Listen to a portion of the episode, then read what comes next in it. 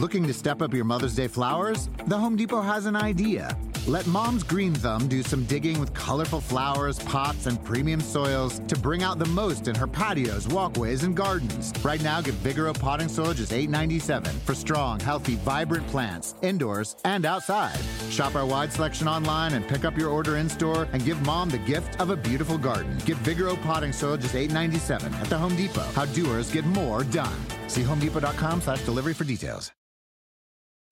When you need mealtime inspiration, it's worth shopping Kroger, where you'll find over 30,000 mouthwatering choices that excite your inner foodie. And no matter what tasty choice you make, you'll enjoy our everyday low prices, plus extra ways to save, like digital coupons worth over $600 each week. You can also save up to $1 off per gallon at the pump with fuel points. More savings and more inspiring flavors make shopping Kroger worth it every time. Kroger, fresh for everyone. Fuel restrictions apply.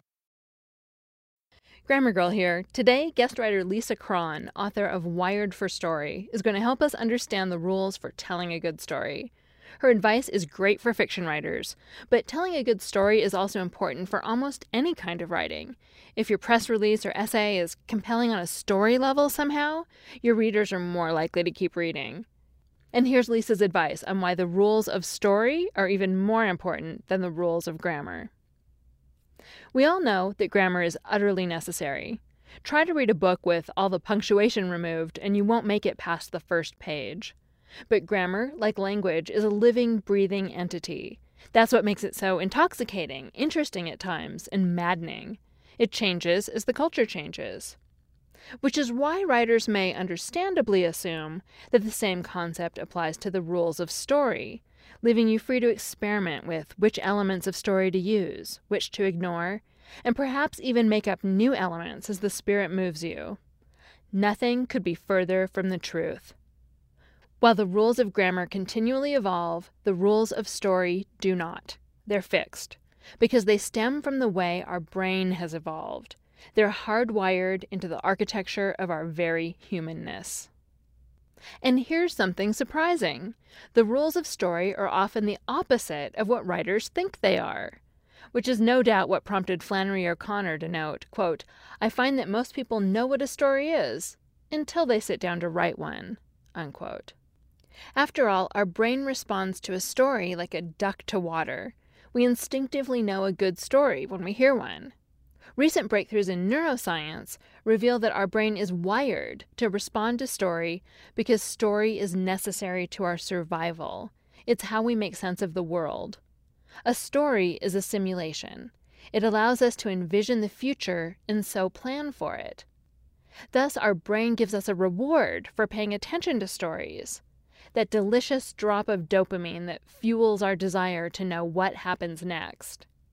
But when it comes to creating a story, we often believe that what matters most is the writing luscious language, intriguing dialogue, vivid descriptions, compelling characters. It's not. Those things are great, but they're gravy. What matters most is that they're harnessed to a story that meets the brain's hardwired expectations. So, what are the brain's hardwired expectations when it comes to story? Here are seven immutable rules. 1. All stories make a point, beginning on page 1. A good story is designed from beginning to end to answer a single, overarching question, which complicates as the story progresses. After all, a story is a simulation. It captures our attention because it allows us to vicariously experience what it would be like to navigate a challenging situation which means we need to have an idea of what that situation is from the get go. It's like when your friend is rambling on about something that happened yesterday, and you nod and smile politely, while a little voice in your head screams, Okay, okay, but what's the point? Same with a story. Think of your story's point as the context that allows the reader to gauge what things are adding up to. 2. Story is about how someone solves a problem, which is another way of saying a story is about change. But here's the fine print change results only from unavoidable conflict, because no one, you, me, or the guy next door, changes unless we're forced to. Think about it. We swear we're definitely going to start looking for a new job tomorrow. which is code for about a week from never. Until one day we show up for work and the door's padlocked, the factory closed, and guess what? It's tomorrow. In other words, a story's job is to shove the protagonist into the fray where they find out what they're really made of. It's like that great JFK story. When asked what made him a war hero, he replied, quote, I didn't have a choice. They sank my boat. Unquote. 3. All story is emotion based. Neuroscience has proved that, as Harvard psychology professor Daniel Gilbert says, quote, feelings don't just matter, they're what mattering means. Unquote. In life, if we're not feeling, we're not conscious. In a story, if we're not feeling, we're not reading. The question is, what are we feeling? The answer is the reader feels what the protagonist feels. The protagonist is our surrogate, our avatar, in the world in which the story unfolds. Can you see the fine print on this one? It means that the protagonist had better be affected by everything that happens and react in a way the reader can see. 4. Story is not about the plot, it's about how the plot affects the protagonist. This means that everything in a story gets its meaning and emotional weight based on how it affects the protagonist in pursuit of his or her quest. You can have a dramatic event in a story, and we're talking about birth, death, or the fall of the Roman Empire. But if it doesn't affect the protagonist, if it doesn't matter to her, then it doesn't matter to the reader either. Drama for its own sake means nothing. 5. Story is about an internal journey, not an external one. In other words, a story isn't about the external events that unfold. It's about the internal changes the protagonist must make, given those events, in order to achieve his or her goal. At the end of the day, what your reader's aching to know is what would it cost someone emotionally to do that? What would it gain them? 6. Everything in a story must be there solely on a need to know basis. When your brain focuses on something, it filters out all unnecessary information, the better to concentrate on the task at hand. And since about 11 million pieces of information bombard your five senses every second, your brain does a pretty good job of it. In a story, that's your job as writer. Because as far as readers are concerned, there's a story reason for everything you tell them, or you wouldn't waste time mentioning it. The problem is that the brain is wired to read meaning into everything. So if you throw in something that might be beautifully written, but that doesn't have an effect story wise, readers will try to read meaning into it anyway. And when that doesn't work, the rush of dopamine that keeps them riveted dries up, and they decide to see what's on TV. 7. In a story, everything that can go wrong must go wrong, and then some.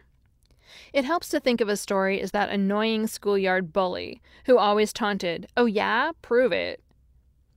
The purpose of a story is to allow your reader to learn from experience, namely, your protagonists. Which means that as a writer, it helps to be a little bit of a sadist. Because your protagonist has to earn her victory, nimbly snatching it from the jaws of defeat. And the only way she can do that is if you construct a plot that forces her to face things she's probably spent her whole life trying to avoid.